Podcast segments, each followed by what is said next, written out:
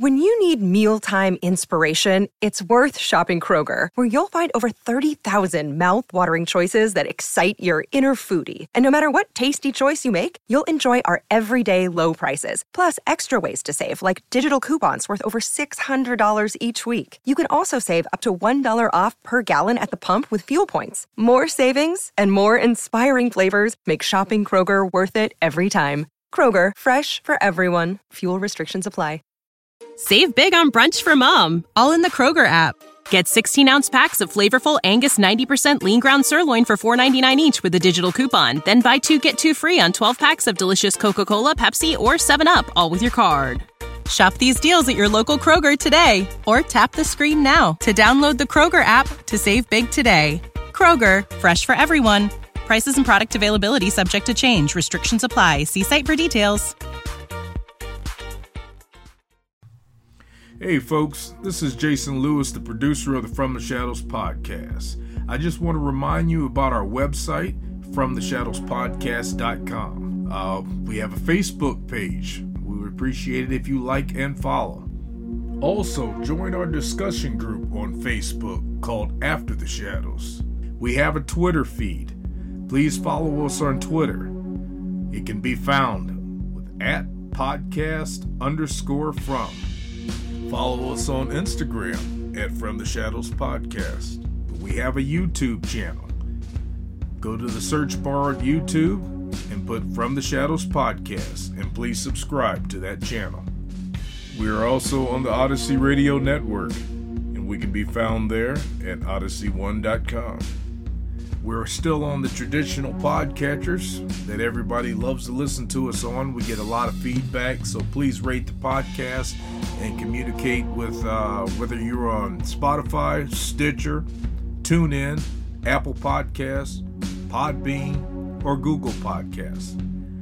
We're there, and we appreciate it when you leave comments for us. We also have a Patreon page. It can be found at www.patreon.com forward slash from the shadows. You can receive books, stickers, coffee mugs, and special content just for our Patreon subscribers. Check it out for yourself and see what packages that we have to offer. Well, that's all I have for you right now, folks, and thanks for being a part of the From the Shadows podcast family. So, with that being said, let's get this episode started. Hey, welcome everyone to the From the Shadows podcast. I am your host, Shane Grove, and with me, as always, is the super producer, Jason. Greetings, everybody. Hey, so Jason, before we get started with this episode, um, uh, there's a couple things I want to I want to tell all our listeners. Uh, first of all, we have a new Patreon. Yes, His name is uh, Andrew Maines. So welcome, Andrew, and thanks for uh, thanks for being a Patreon. Um, and speaking of Patreon, we uh, we just had a real we just did a really cool interview that we're going to put up on Patreon with a with Marshall from Missouri, who shared a UFO experience with us. So um, if very you're not a Patreon, good. yeah, very yeah. good story too. If you're yeah, if you're not a Patreon member, get over there, sign up. It'll be you know in the basic level of uh, patronage that you can check out this this uh, listener story. Um, and also something kind of cool happened this week or this la- whenever this episode's coming out. I don't know, but you you could check out me and the uh, we'll call him the artist formerly known as the judge. Um, were made an appearance on the Dan or Dave Glover show on his uh, it's called Paranormal Tuesday on KMOX News Radio out of St. Louis, which is kind of cool. They uh, had reached out to us and asked us if we'd come on and be part of their show. And supposedly they had a good time. They asked us to come back. So uh, if uh, you want to check out that interview, you can go to our From the Shadows page or After the Shadows page on Facebook. And I put up a link to that. And you can hear me and the judge blowing a lot of hot air. I mean, it's only 25 minutes. I mean, what else? What else are you gonna do for 25 minutes? You know, spend your lunch break with me and the judge on yeah, the Dave while, Glover while show. you guys were having fun being interviewed, some of us have to work. Well, that's the way it should be. The job Jason. of a I mean, producer is never done. that's the way it should be.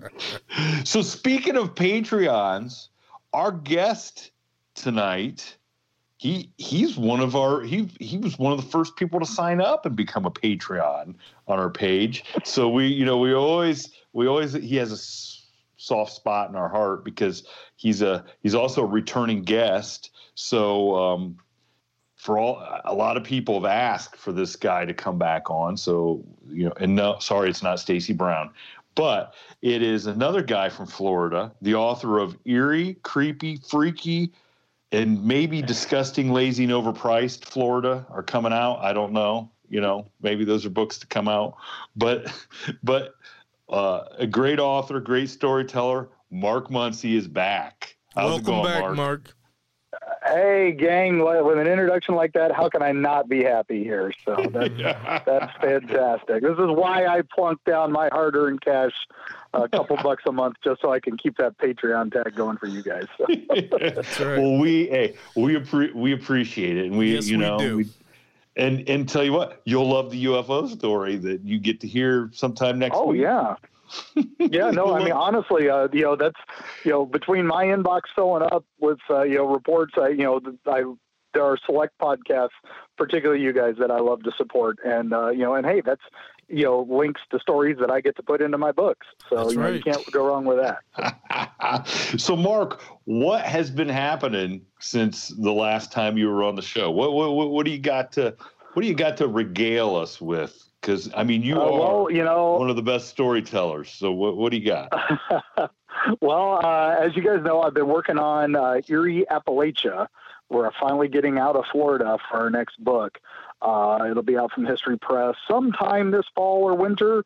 Got delayed a little bit. There was this, you know, this thing called, you know, the pandemic that happened, which uh, delayed a few of our trips, so we were unable to get some photos we needed for the book, and a couple interviews got delayed. But that worked out to our advantage because now we've got to add some extra stuff that we weren't going to include originally. So it's going to be a little more comprehensive. We're very happy about that.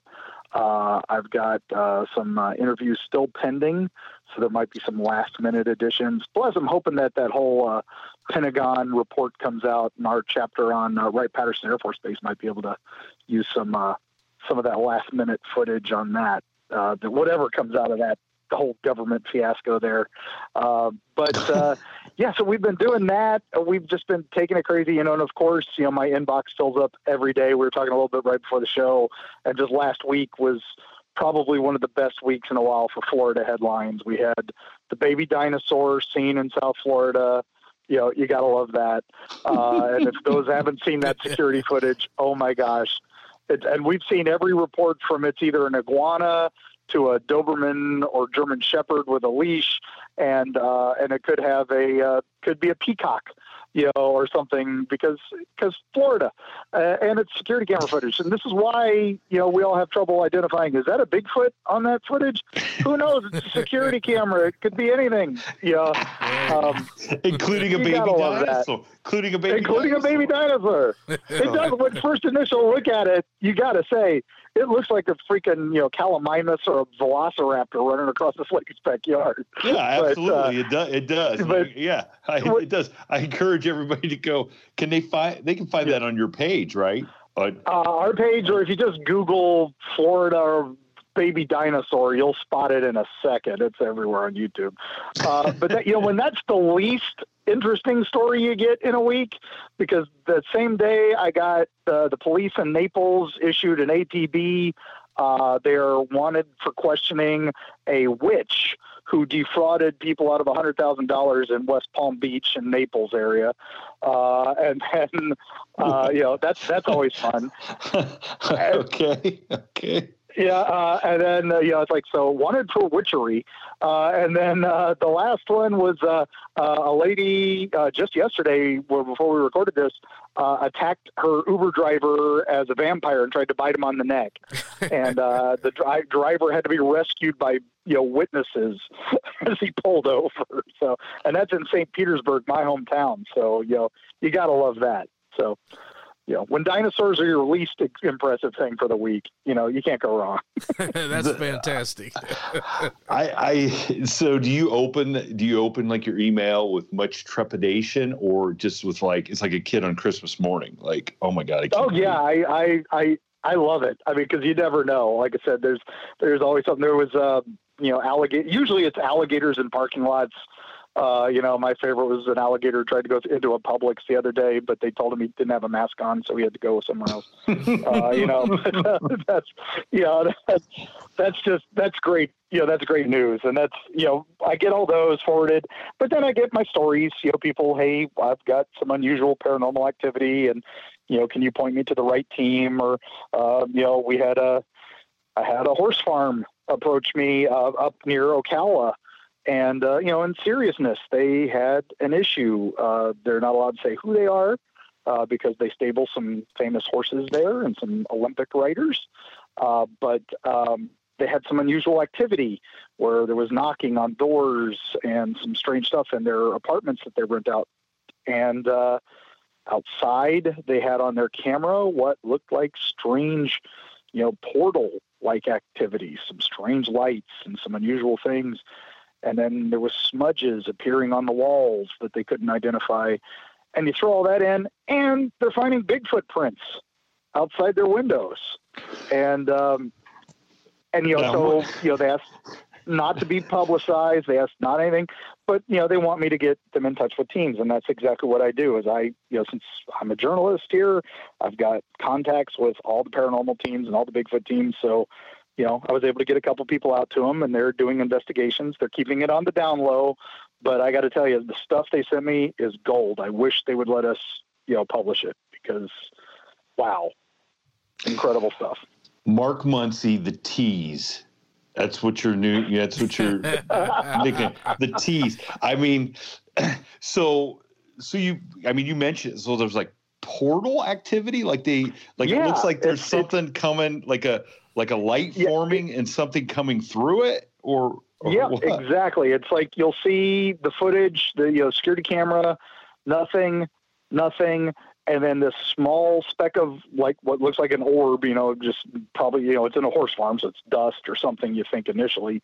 But yeah. then it turns into this geometric pattern that looks like something out of, um, you know, what you would expect a sci fi movie to look like on this security camera. And it's full of light.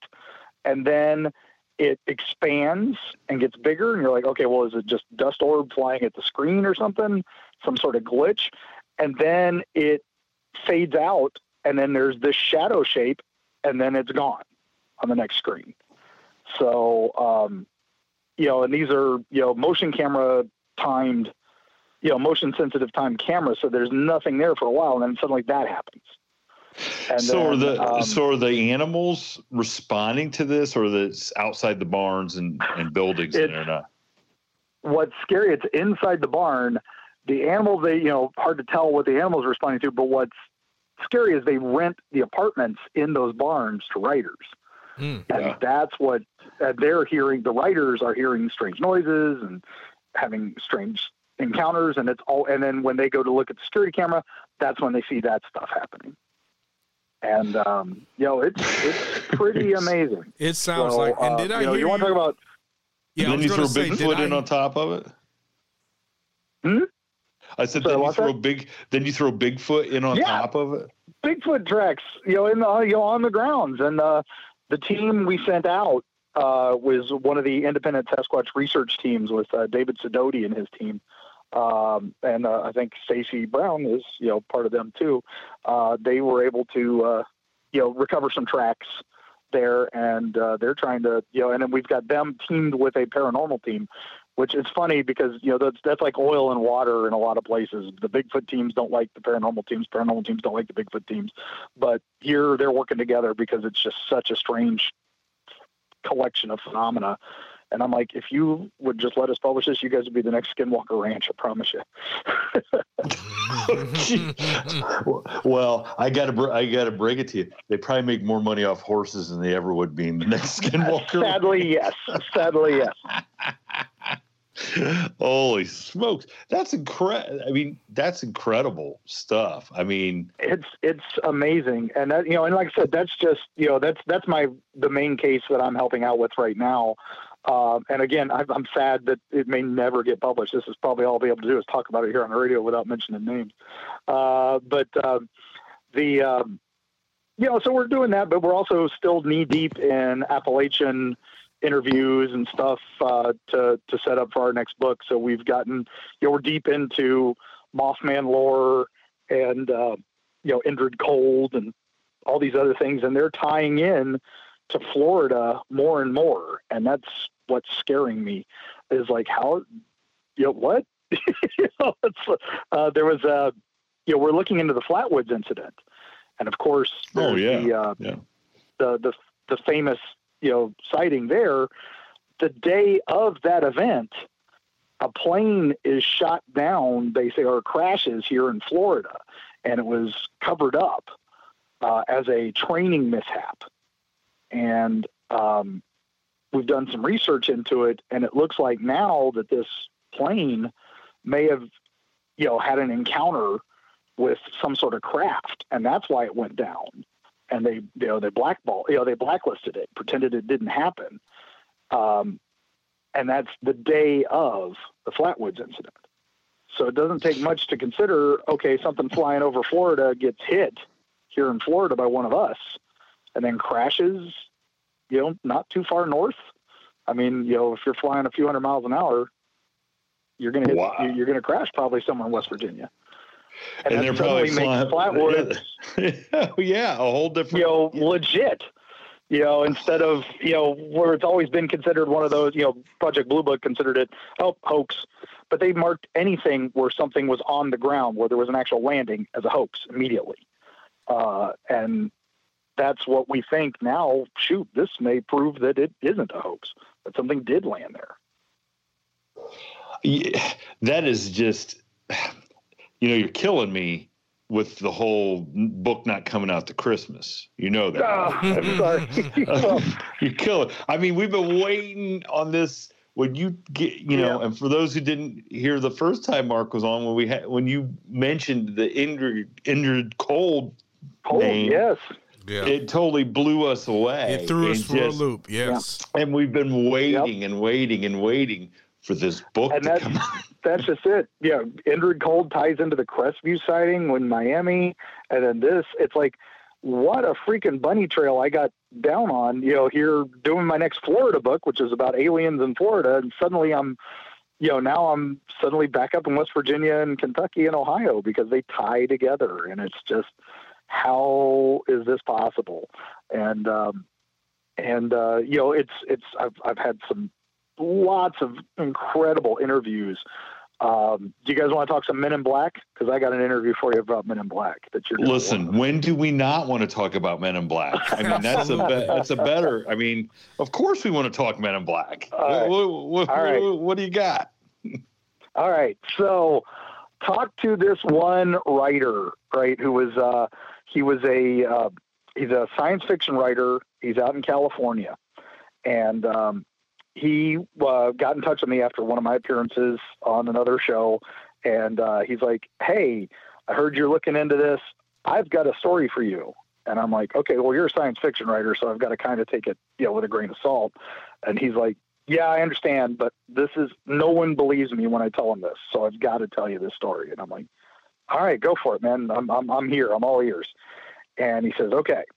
So he was having trouble sleeping, right? Just could not get sleep for you know for a while, and uh, and he's like, "All right, I'm going to take some you know pills and help me sleep," and um, takes those and winds up sleeping for like two days, and now he's behind on a deadline, right? Because he'd lost a couple days. He's like, "Okay, no more sleeping pills for me. I've got to get this thing done," but he's still feeling the effects of the sleepiness. So this night he takes, um, you know, a, a pill to keep him awake. You know, just just a caffeine tablets. And he's like, you know, I don't want to go back to where I'm not sleeping again. So he's had irregular sleep for about a week, and uh, so now he's keeping the awake pill. He's burning the midnight oil to finish this deadline, and he goes to sleep after he's done, and he's laying in bed, and in walks a smiling man in a black suit into his bedroom. And the man says, It's time. And so he gets up and he puts on a black suit in his closet and follows the man out. No questions asked. He doesn't know why he's doing it. He just follows this man. They walk out of his apartment. They walk down the street. They take a couple turns. They go to this other apartment building. And then they walk up about three flights of stairs. And then they knock on this door. Now it's about three in the morning. And they knock on this door. And a lady answers. And she's in her bathrobe. And she's like, uh, Yes. And the two men stand there, you know, him and the smiling man. And the smiling man tells her, Hey, we know you saw a thing in the sky last night. Do not tell anybody about it. This is very important for your safety. Keep it to yourself. And the lady goes, Okay, I promise I won't tell anybody. And they're like, Good. And then they close the door. And then the man walks him back to his apartment. And he goes back into bed, changes out of his suit, lays back down, wakes up the next morning, right? And he's like, What the hell was that? And he goes to his closet. He doesn't even own a suit. he's like, Where did the suit come from? What am I doing? And then he's like, What what happened? What was the craziest dream I ever had? But his front door is unlocked. Uh, there are footprints, muddy footprints, you know, inside his room. His shoes are covered in mud from where he's walked. Um, he uh, is a little unnerved by this, of course. So he tries to walk the path to find that apartment building. Can't find anything, right? Can't find where she was, can't find the apartment. He's freaking out about this. He comes home, he starts Googling, and sure enough, there was a meteor sighting that night. And then they were saying that it was a rocket test that had gone bad in some of the stories, but then some stories were saying it was a meteor. And he's like, well, what, there's already discrepancies here. And, uh, and he's like, whoa, what if all those people, you know, see the, the, the men in black and they always talk about how they seem weird and out of it and all that. What if the men in black are using, you know, some sort of mind control, make you go at night and wake you up and use you as a, as a, you know, as just muscle. So anybody could be a man in black. and it's like, what a crazy story, right? And he's like, yeah, and I and nobody believes me because I'm a freaking writer. And he's like, I swear, you know, that that's what happened. And I'm like, no, I, you know, I, I'll take it. I'll take your word on it. And so, I got to be what's honest. What's your opinion on that, guys? Well, I, listen, I, that, I got to be honest. That's that is the last thing I would expect. Like, even if you were making up a story, Yeah, it- that's not very sexy to, to as No. you know to, to say yeah they they drugged me out of bed threw me in a black suit and i went and i was a, a man in black you know i mean it's an amazing thing to think of because it's so brilliant if that's what the men in black are really doing. But to just for the average person to make that story up it is so fantastic that it would be very hard for the normal person to even like it's almost too fantastic to even say yeah that really you know that could have happened. Yes. you know what i'm saying? You're that's the genius that's almost the genius of it is that yeah. it's He's too convinced the only reason that he remembered it was because the pills he was on to stay awake was why he was only half asleep when it happened. Wow. But yeah, and so yeah, so one if um if one of the people, you know, if one of the men in black is, you know, whatever, an alien, okay, and you need to have a little bit, you know, so you're not both scary. Well, yeah, go recruit somebody from off the street, you know, off the street, and say, hey, Yeah. come on, you're, you know, especially if it's somebody that is under the influence of something, to where they're more susceptible to just say go along with it. sort of like You know? a Yeah, and he kept telling us a, a forced kept good telling us about bad it. cop thing. exactly, and he was telling me how the guy just always seemed to smile, and it was like he was talking in his head, and that's when I'm immediately I'm goes back to Indrid Cold. you Bingo. Know, this- you know, the smiling man. And then, you know, here we are already discovering the Crestview. He was one of the government men investigating, you know, the, the Crestview incident. So um, now we've reached out to uh, Tanya uh, Derenberger uh, to try to get Oh, her yeah. interview. You know, uh, uh, an interview with her and her thoughts on this. Um, and uh, you know, she's still dealing with you know health issues, so we haven't been able to get in touch with her up close, but we've sp- sent some correspondence. So, uh, but anyway, yeah. So there's there's yet another oddball tie for you. You know, that just wow.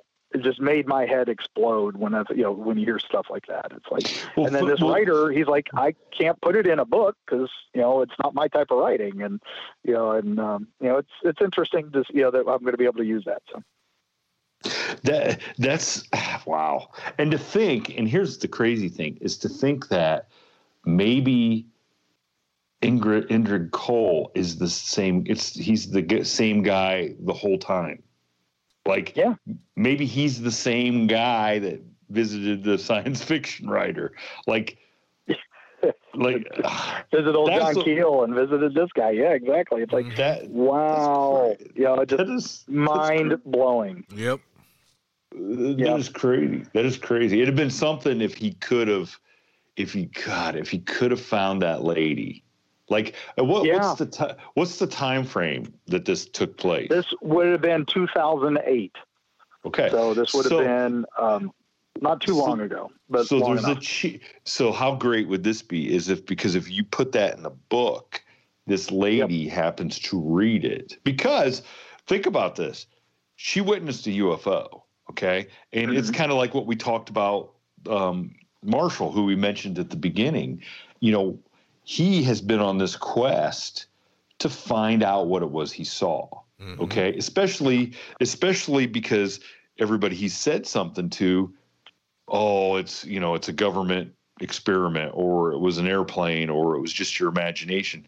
It, but that's what happens if you have an experience like that. You go on this quest for knowledge. You know, you want to know, even if you can't tell anybody that I was visited by the Men in Black. You're gonna want to. You're, gonna want to find out everything you can about the Men in Black and about about UFO experiences. How cool would it be if if what would you say the book would come out about December? About January fifteenth, you open it open up your email, and it's you're not going to believe this, but I just read your book, and I And was the woman. I was That's the- that's the the stuff we love. Uh, you know, when we do the tours, um, here's a here's a Florida history monster. This is a this is one of our Florida cryptids, and it's not in any of the books um, because it was one of the ones we were just starting to investigate. This is a story called the Squallies. Um, I don't know if you're familiar with them. They're a No. Florida Everglades monster. Uh, they were spotted mostly in the 30s and 40s um, when the Everglades weren't really traveled a lot. Um, but they would uh, they were seen as little small men-like things, but with pig heads. They looked like pigs uh, walking on two feet, and they carried spears, and they seemed like almost tribal. Uh, some of them were seen wearing like loincloths and stuff like that. And uh, people thought they were some sort of government, you know, experiment gotten away in World War II uh, or something strange like that. But they were seen back in the 30s. But uh, most of the sightings were post World War II, which would have been around the time the Everglades were used as uh, you know testing bases for radar and stuff like that. So there was a lot of secret projects going on down there. Um, Camp Murphy and a few other things. But anyway, so these weird monsters, right? So you know, it's just one of those little stories in the back of Florida history, and it was one of those ones we couldn't find a lot of anecdotal, you know, more than anecdotal evidence about, so we didn't really write about it much. But when we started our tour for Eerie, Florida, we're I think we were mid Freaky, Florida at this point, uh, the second book, and uh, know, one of these days I'm going to run out of adjectives, but you know, not anytime soon. Uh, well, that that's why at the opening I said maybe disgusting Florida, lazy Florida, overpri- over overpriced Florida. I mean, come on, there's all kinds of. Oh, I can just I can just do two books on just crazy politicians in Florida. So, uh, God. but um, uh, my favorite was the guy who rode around on a on a chariot being pulled by alligators, and he was a congressman from St. Augustine. You, know, you gotta love that. Oh, brother. and uh, yeah, um, Just but the uh, that was how he made his speeches. that's how you make a speech, man. That's how you make a political speech. But uh, back to the squallies, right? So I, you know, we would talk about them and stuff like this. I started getting emails about a creature in the Seminole Woods, which is a little north of there, um, and it's a giant guy. And this is so this was about 2000, so this is you know like a long time later, and this was called uh, it was being called the Boar Man of Seminole Woods and he was this big boar-headed guy that was, you know, all muscular, again, kind of, you know, looks like a human with a pig head. You know, classic. You know, we've heard that urban legend all over the country now. And but this guy again, tribalist. He had like a big spear, and I'm and immediately I'm piecing it to the squallies, you know, who were three or four feet tall, and They're all grown big up. thing that's They're like six, grown, eight yeah. feet tall. Yeah, immediately I'm thinking one of them's still around and he's giant. Well, we talked about it, uh, and I was, you know, when we were doing the book tour, I would ask whenever we'd get in that area, I'd say, "Has anybody heard this story?" Because I need to know more about, you know, the Boar Man of Seminole Woods. I only had one, you know, guy told me about it, and we were at a Comic Con in um, Orlando, big one called MegaCon. And I was doing one of my panels and I was just asking anybody, hey, have anybody heard anything on this? And, you know, this guy stands up and says, hey, I saw that in college just a few years ago. Uh, it jumped out of a river and scared my girlfriend and me and, and all this. And, you know, of course, half the audience is just kind of smiling at the guy and all that. And I'm like, well, good. I'd, I'd like your information. And across the room, this other guy stands up and he's like, Holy crap, I thought I was the only person who ever saw that thing. and he was in college at the same time as this guy. They didn't know each other, but they both lived in the same area. So we now had a lake to go investigate, and we were able to pull it together. And that's the sort of thing people just keep this stuff to themselves, and then suddenly, you know, it just takes that right connection and like I said, I would not be surprised if sometime that lady calls and says, "Hey, that is true. That did happen." Well, that would be fantastic because that that I mean, hey, personally, I hope she listens to the show and hears it yeah. before the book even comes out. Yes, gets a, yep. gets a, that way I can put I, it in the book. Yeah, I, I, love that kind of confirmation. So, yeah. So back to the to the thing with the pig head. What yep. have you? What have you? I, I mean, so, this, I've never, I've never heard. It's it's near these two apartment complexes, uh, it, and there's a big lake in between them. Uh, Seminole Woods. It's uh, near Daytona uh, area of Florida. Um, and these uh, two apartment complexes have had several reported sightings of this thing all throughout the 90s and the early 2000s. There haven't been any recent sightings, uh, so we think it may have moved on. Uh, but then we traced it backwards down towards the Everglades. Sure enough, in the 70s, we found some sightings a little further south and uh, around Jonathan Dickinson State Park, uh, which uh, also has some great, you know, stories as well.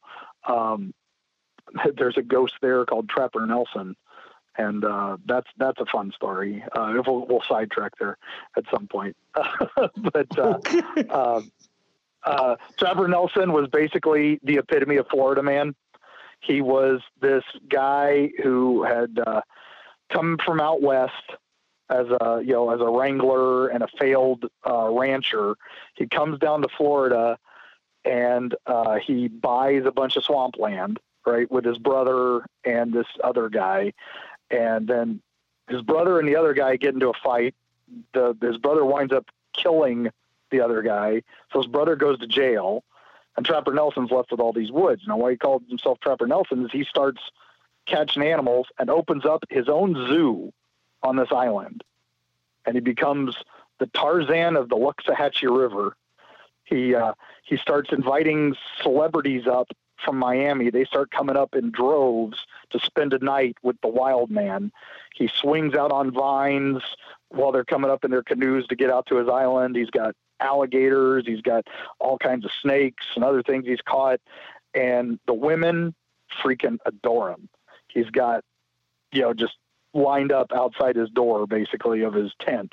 You know, he's living off the land. I'm he's taking doing all notes. this crazy I'm stuff. taking notes. By the way. Yep, this is this is this is this is how you want to do it.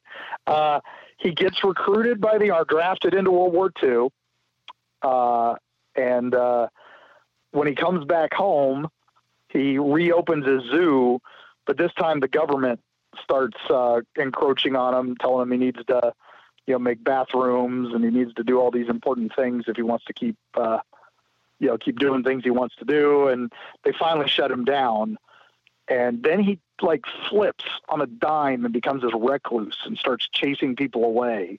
And he turns into this scary figure, Trapper Nelson. He wears the, these overalls. He carries a big shotgun around.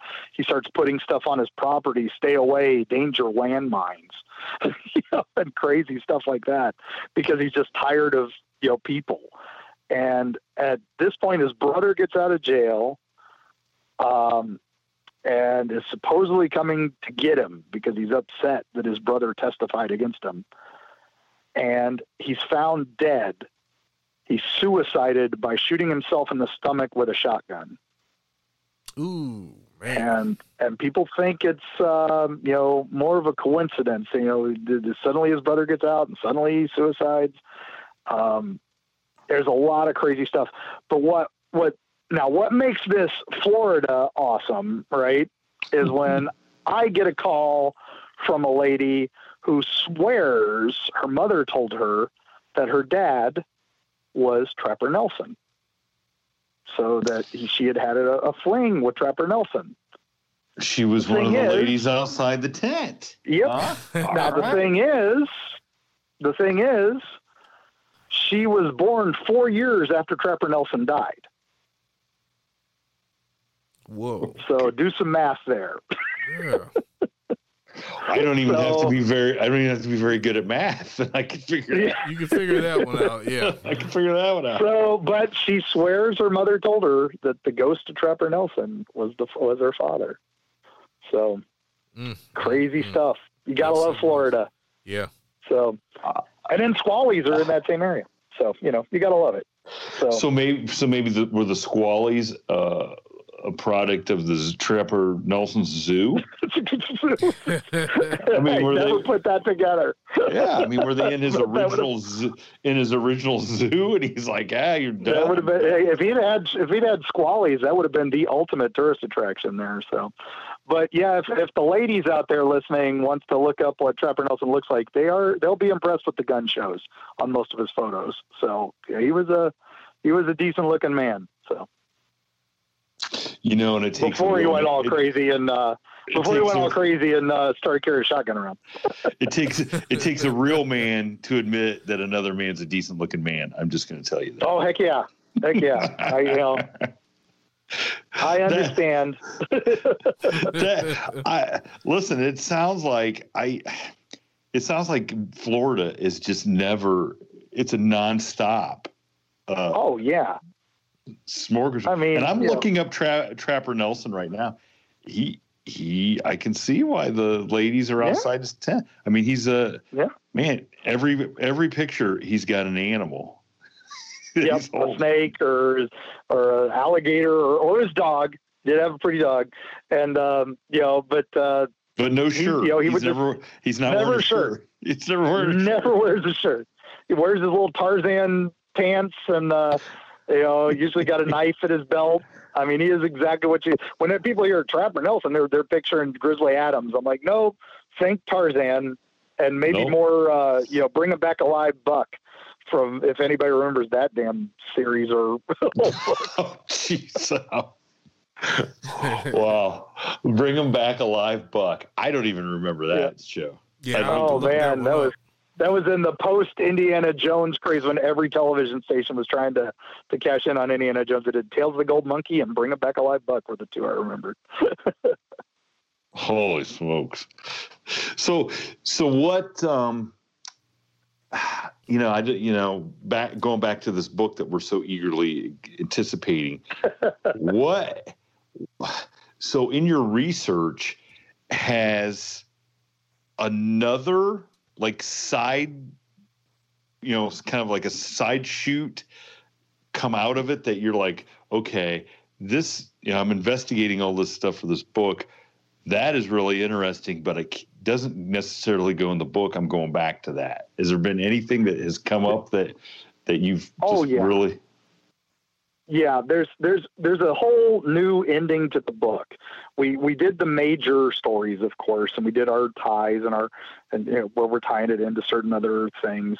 Um, but we we came up with the end. We we weren't going to include it, but now thanks to the delay, we get to include this. There's going to be a whole you know back section of the book, which we're calling holler monsters. Um, which is all these great legends that oh. every freaking valley has their own monster, right? Has their own cryptid or has their own legend. Uh, everything all, from all in know, West Virginia too, right? It's all in West well, Virginia. West Virginia, Kentucky, Ohio. so the, the, all the Ohio Valley, and okay. uh, and and some Tennessee and a couple North Carolina. Uh, we, we're trying to mostly hit Ohio Valley uh, and the publisher was just like, uh, I mean, it just can't be called Eerie, Ohio Valley. That sounds bad. So that's when it became Eerie Appalachia. So, which is fine. But I told him I'm not doing the entire Appalachian Trail because that would go from Jersey Devil all the way down to Mississippi, and that's a lot. Uh, and you're only letting me do uh, only letting me do sixty thousand words. So you know, unless we want to turn this into a ten volume set from Time Life books, I don't think that's going to happen. Oh, that'd be uh, fantastic. But, wouldn't that be great though? Yes. Wouldn't that be great? I'd, I'd bring back Time Life books for that. Uh, but uh, this one though, so these are going to be short, quick little you know stories. And again, these are things I intend to research more in the future, and I might make a freaking encyclopedia of them because it's incredible. Some of these stories. Uh, one of my favorites. Uh, oh, I can't remember the name of the town, uh, but there's a rat man and he's basically this guy wears typical cloak but with a rat face. And i and, and, they were describing him to me and i kept thinking plague doctor with all the pandemic imagery going around. It was like plague doctor came to mind. Hmm. uh, and he is a guy you would go to him and he would be able to cure what ails you uh, and he, all you had to give him was something shiny like a crow or something, you know, just like he would collect shiny things. And if it wasn't shiny and sparkly enough, he wouldn't take care of you and he'd disappear. You could only find him on very rare nights. Uh, and he would wander this town.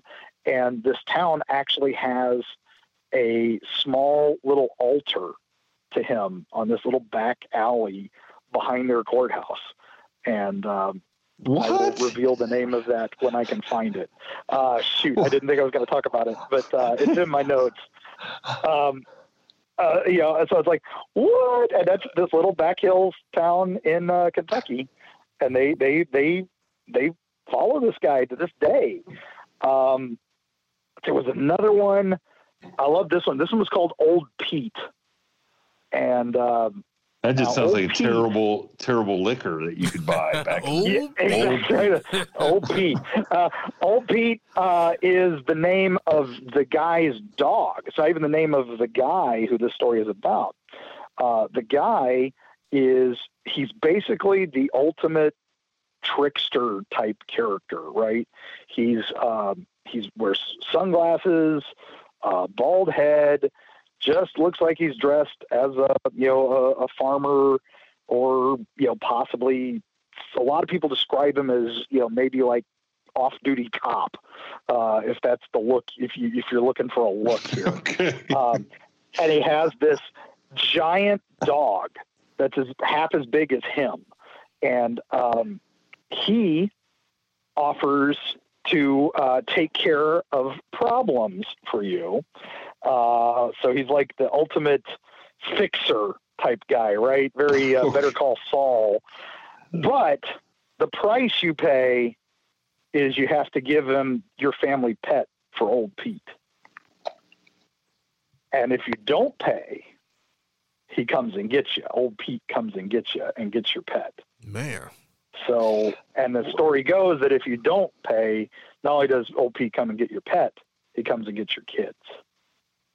So For that's crying out loud! very old dark. Pete, old Pete sounds terrible. He's a steep, like- that's a steep Yeah. price to pay. So- There's a so- steep price to pay to, you know, you know, somebody was stealing some water from your well or something. That's what the story, original story we heard was, is that somebody was using their well water without permission. So that's when they, they called on the, the, the man and old Pete to take care of it. They just call him the man. Mm. So I I, gotta be like, I hon- like old Pete.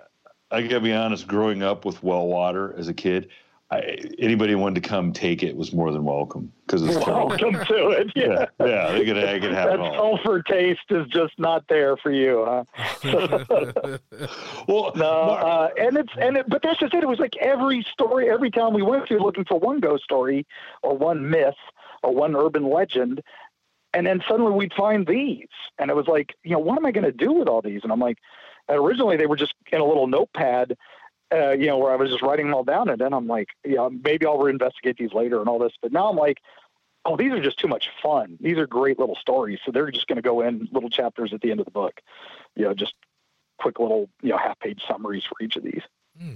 Well, well, I want to ask you, Mark. So, because you're, you know, obviously do a lot of investigative journalism, and you're, you know, doing a lot of research, and I mean, and we've, I think we talked about this before in mm-hmm. some of the Florida stuff. Is there's always like that kernel of truth or, or Oh, yeah. a reality to these stories. Now they may go on to become, you know, get a life of their own and and be exaggerated a little bit, but like what what is it about these little towns that have these really terrifying like rat man Oh, yeah. and old pete like Yeah. where, where does where do you think that comes from like what's the original you know story behind those that evolves into 90 i'd say 90% of them are cautionary tales they're you know don't go out in the woods because mm-hmm.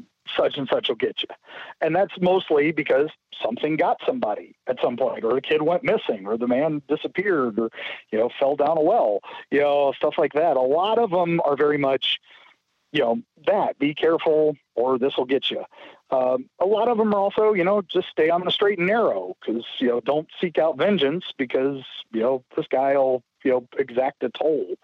Um, and, you know, and that's, you know, how badly do you want to hurt that other person? Are you willing to lose your favorite dog, you know, because, you know, you want to, you know, upset somebody. And, but then we do find those nuggets of truth. Um, one of the creatures we investigated in uh, Kentucky was called the bench leg uh, the bench leg of Goble Ridge. It sounds like something out of South Park, right? Yeah. You know, no uh, kidding.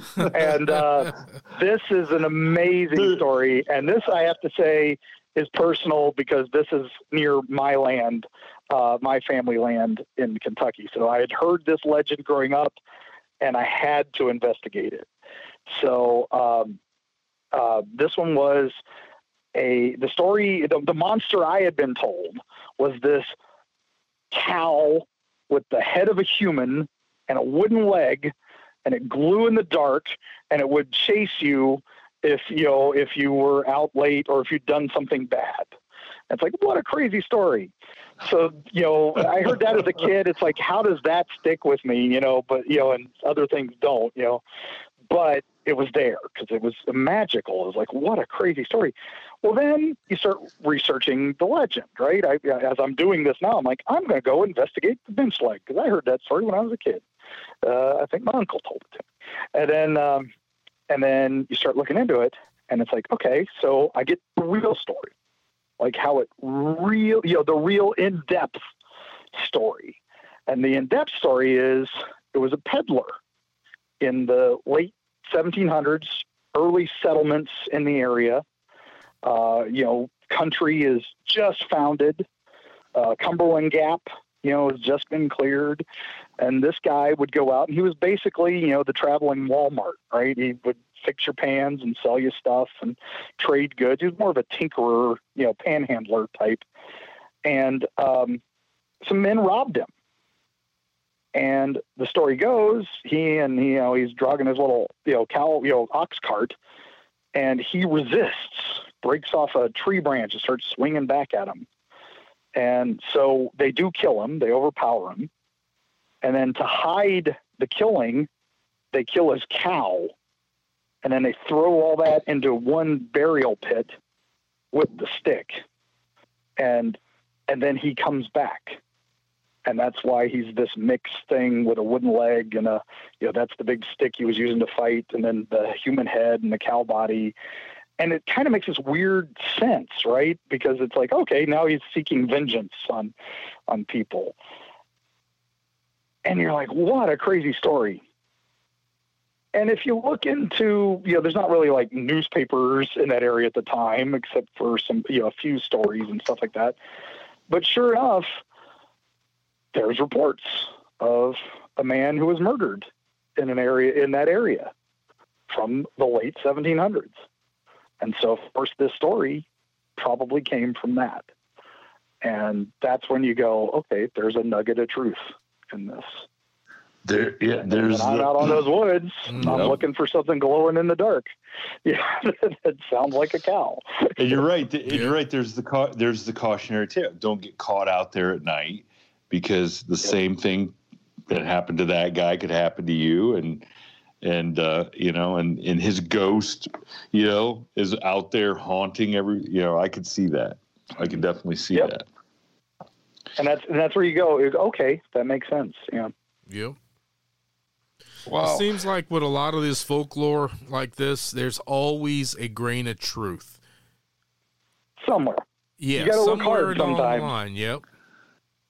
I'm trying to figure out Rat Man, but I'm sure I'll find it. Yeah. Like I said, I keep thinking plague doctor, somebody wearing a mask of some Yeah. sort. You know. yeah with the yeah So- yes i get i get you on that for sure but but it's weird like to go to the extent unless it was a joke but to have like a like almost a ceremonial altar somewhere in town No, I no, mean, I think I think that sprung up recent because it was definitely not an old thing. I think this was, you know, maybe in the days of you know creepy pasta and all that in the last five ten years, you know, there's probably been a revival of this guy, and that's why it seemed, you know, why it's there now and it wasn't there, you know, 20 years ago. So I think that you know, with the advent of social media, with the advent of podcasts and things like that, and people just loving this stuff, I think it's bringing back a new mythological age, like a golden age of these legends and stuff. So of story of and I storytelling people i mean it's a it's a it's a great new age of storytelling and Yep. And when you Yeah. and when you hear um, people who say, "Man, I just I, I love the podcast because I can just for forty five minutes to an hour sit there and and hear somebody tell a story, and I can put myself in it, or you know, and, and just have fun, or you know, because some people it is it's fun, and some people it is you know, like we said, who have experiences and don't know where else to turn, it's a whole different thing. So you run that whole gamut of of of entertainment to uh, self help, so to speak. You know, it's like uh, Yeah. therapy, therapy Yeah, for therapeutic, comfort. yes. it's comfort. Yep. Jeez, It's definitely comfort, and and that's just it. I, I get some people who get mad at me when I talk about some of these crazy things, like you know, a cow with a human head and a wooden leg. They're like, I'd rather you know, you know, we need to stick with the real stuff, like skunk apes, and you know, and, and really prove that they exist and all this, and and it's like, and I understand that because yeah, I'm I'm with the real paranormal investigators. I go with the real, you know, uh, you know, teams from Finding Bigfoot and stuff like that. I I go with you know these teams on all these stuff, and we find real evidence. There is stuff out there we don't understand, but uh, you've also got if you're going to look at that stuff, you also have to take this stuff a little bit, you know, and you got to have some fun with it too. You got some of these stories, yes, they're insane and they're a lot of fun, but you still, you know, there may be a grain of truth.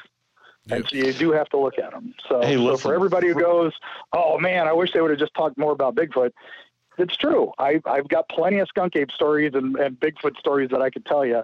I mean, that's part of the book's going to have the Ohio Grassman and some other stuff like that. We've got a Ooh, alright. bunch in West Virginia, some some sightings that I have some amazing encounters to report.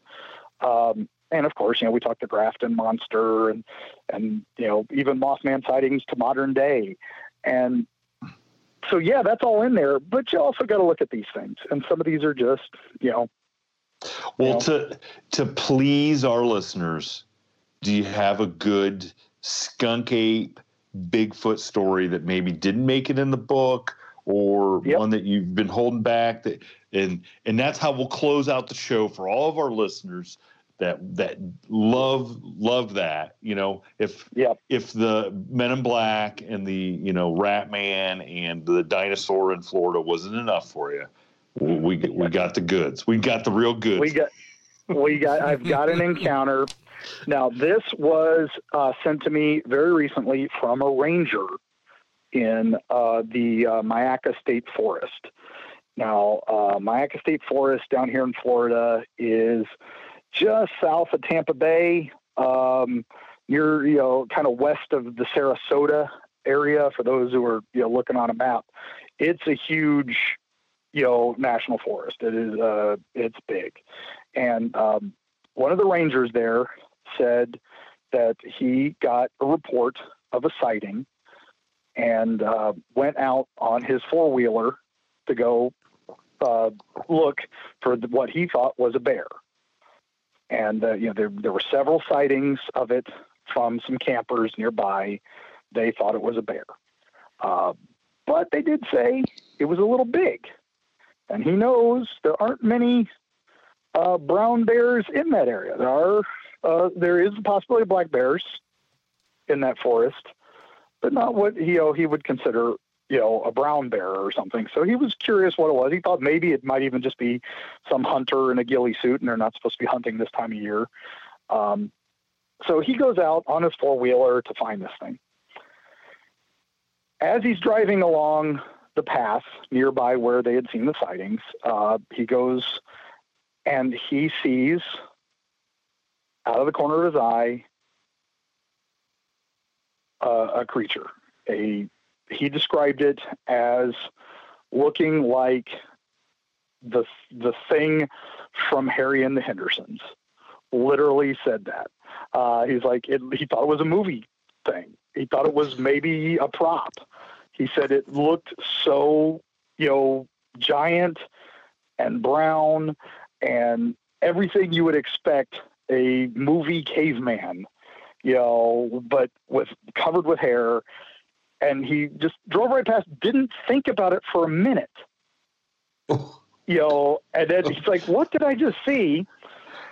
The smell hits him, and that's what shocks him back into reality. He hits smells this foul, decaying smell. And that's when it hits him. Oh my God, skunk ape yeah, oh, you know, that's that's what they're seeing. And he turns and he stops. He's like, "Did I daydream this?" And he turns around and he sees it loping off into the swamp. And he goes back, you know, now he's snapping out of it and he starts to ride back towards it. And he said by the time he got back, it was barely, you know, 100 yards past it before it all clicked and he turns around and he gets past, and all he can do is smell it. He can see no sighting of it, no nothing. Um, and he does g- call for uh, to people come out to investigate. And he, you know, he reached out to me. Uh, I reached out to the local team. They came out and got some excellent castings in that area.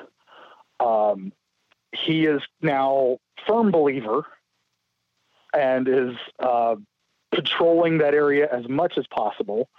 They have scheduled a controlled burn in that area, and he is trying his best to fight it um, because he doesn't want them to destroy this, you know, this area just for at least until he can find more evidence. But he went from a skeptic, you know, and a you know, just a basic ranger to now firm believer, and uh, he is uh, he logged it on one of the uh, databases that you know log encounters. So we've got a fresh sighting. This was from 2019, late 2019, and he is still keeping in touch, trying to to see more about it. And he and he hasn't seen or any any more or hadn't got any more reports of anybody seeing it and or found any more evidence nothing since that. And he's just, but they did get some good tracks Uh, they also reportedly found some juvenile tracks in the area, so it may have been a family on the move, which may explain some of the, you know, bear sightings in the area. Um, and um, and it's uh, you know Myakka is famous because they did have that one photo uh, a number of years ago. I think right around 2000. The lady who thought she saw something in her backyard took pictures, and there's that big silverback looking gorilla thing in her backyard that some people are still trying to debunk to this day and can't. So Myakka is a hot spot, and uh, I would not be surprised if uh, there was a family of them out there. Jeez. That's fascinating. oh gosh. And, and, and you know you you I always wonder if like you always think the park rangers they gotta know something but maybe they don't tell maybe they just don't tell the the new guys or the younger guys or it's only the higher ups that kind of have that knowledge that yeah there's something out there because really if you heard that report and you knew that there was something out there why would you go out there looking for it you just be like yeah okay i know i'm not going out looking Yeah. for it Well, that's his his comment to me was that you know once he got back and told them uh, uh, again, a couple of the old timers went, "Oh yeah, we've we've we've we've had reports, but we've never seen one." And he's like, "Well, I have now." So, yeah, now he's like, it's exactly yeah. And uh, he said he just it didn't click in his brain that it was real when he saw it. And I think that happens to some people. I've heard this more than a couple times where people have seen it and it just doesn't make sense. Mostly with like dogman sightings. People are like, that's something out of a movie. I, you know, you know, what did I see? And then they go, oh my God, what did I just see? And it's something else that triggers it. Like with him, it was the smell. With others, it's the noise or something like that. It, you know, once it hits two senses, suddenly it clicks. Well, think about it. You you're not expecting to see something seven eight foot tall out there. It, that doesn't seem Exactly. real. It doesn't seem real. You know, I mean, just like seeing something with a pig head or a rat boy. Yeah. You know, rat man. Yeah. I mean, Yeah. that stuff just doesn't seem. You know, real. So so Yeah, think about it, this. it doesn't make Think- sense. Was it a dream? Am I daydreaming this? You know, am I you know, am I imagining this? to now to blow everybody's mind think about how much stuff we have seen in our lifetime that we've just glossed over because it didn't seem real Yeah, it just didn't register. Yeah. so so there i heard somebody's head explode like what maybe, maybe that was Yep. true Yep. I mean, that Uh, we talk about. You know, people see ghosts uh, different ways. Some people see them solid. Some people don't. And it's like, so how do you know you've never seen a ghost when it could look as solid as me and you walking down the street? You know, and and you just wouldn't even you wouldn't tune it. You know, just don't tune it out. You just don't realize that guy doesn't Well, have a shadow. Or A- like abs- that. absolutely like one of my one of my experiences seeing a ghost I, I thought it was a person i thought it was a real person Yeah. and it wasn't until i asked like hey where did that per you know and they're like the other person that was in the room is like well there's nobody else here i'm like no wait a second that there was just a little girl smiling at me. And they're like no there's nobody else here. So if i hadn't asked i'd have just thought i saw some kid you know? So then I, then you think well that looks so much like a real person and it interacted with me by smiling and nodding its head. Well then how many other entities have you come across yeah, have, have, that were have, have you seen and aren't there? Yeah like how many times have I passed somebody at Cedar Point or you know at a at a, an Ohio State Yeah. football game that really wasn't there you know someplace where there's Yeah. thousands of people and that could, you know I'd because I'd take more comfort if there was thousands of other people around when I saw ghost. Instead of just you in the room with that feeling Yeah. behind you that there was somebody in the room with. Yeah. Exact- Yeah, exactly. rather rather it be there. Yeah. Yes. Oh boy. Well, Mark, I, I mean, listen, I, I know as soon as this episode comes out, we're going to get flooded with uh, the same kind of response that we did the last time we were on. Like, man, that guy is great. And then Stacy Brown will say, "Hey, when you having me back on?" But you know, we'll, we got Yep. we got plan we got plans for Stacy. Don't worry. Yeah. But uh, Don't worry, Stacy's Stacy's great. I love working with him. So he is, I listen, he is the bomb. So. nothing's better uh, uh, me then I'm out on the mail route and it's a long afternoon and all of a sudden I get this text. Hey man, what, hey brother, what's up? hey man, what's going on? and, then, and it's like, what's happening? And then it turns into like this, you know, this is what's going on, man. And it's like, you know, but that's the best thing about doing this is getting to meet such cool people and, and keeping in touch with everybody oh, yeah. and becoming becoming friends and, and and and being able to exchange stories and say, hey, did you hear this? And hey, did you hear that? And so, yep. so because because it's you know eh, Hey, that's just seems, one of the best parts about it. It really yeah, is. You just encapsulated it. It, it, it is oh. because because I know people listening are like, man, these guys got these great. They're just everybody's real people, man. Everybody's real people, yep. and it just happens. Hundred percent. Mark Muncy's got a great email address to receive this crazy stuff that he receives. So mm-hmm. I'm I'm glad somebody's taking it all in and disseminating.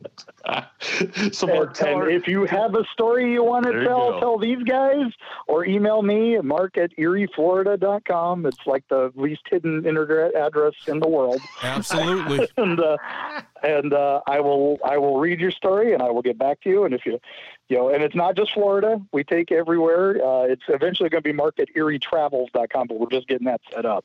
Uh, but uh, but if you you know if you got something for us, you know, drop us a line there. If you'd like to get one of our books at Eerie, Florida, on any of the social medias or eerieflorida.com.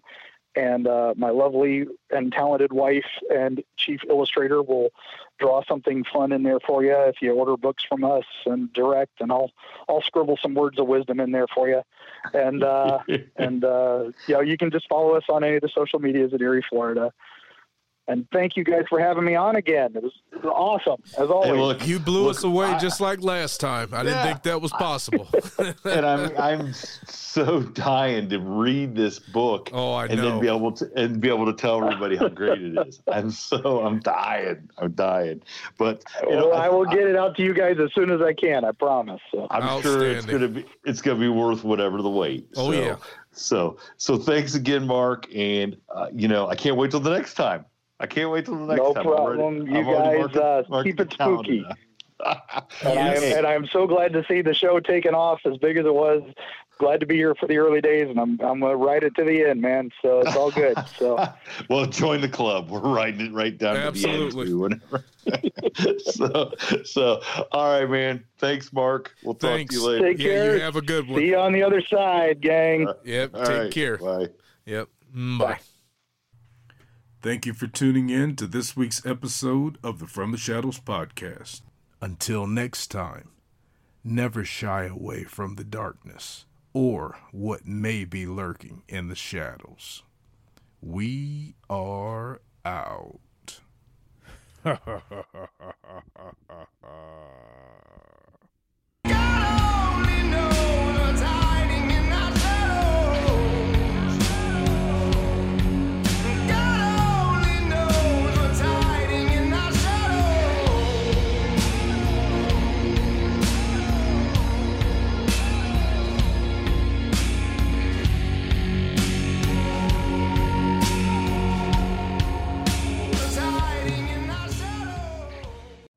You know how to book flights and hotels. All you're missing is a tool to plan the travel experiences you'll have once you arrive. That's why you need Viator. Book guided tours, activities, excursions, and more in one place to make your trip truly unforgettable. Viator has over 300,000 travel experiences to choose from. Everything from simple tours to extreme adventures and all the niche, interesting stuff in between. So you can plan something that everyone you're traveling with will enjoy. Real traveler reviews give the inside scoop from people who've already been on the experiences you're considering. So you can plan with confidence. Free cancellation helps you plan for the unexpected. And 24 7 customer support means you can travel worry free. Download the Viator app now and use code Viator10 for 10% off your first booking in the app. Find travel experiences for you. Do more with Viator.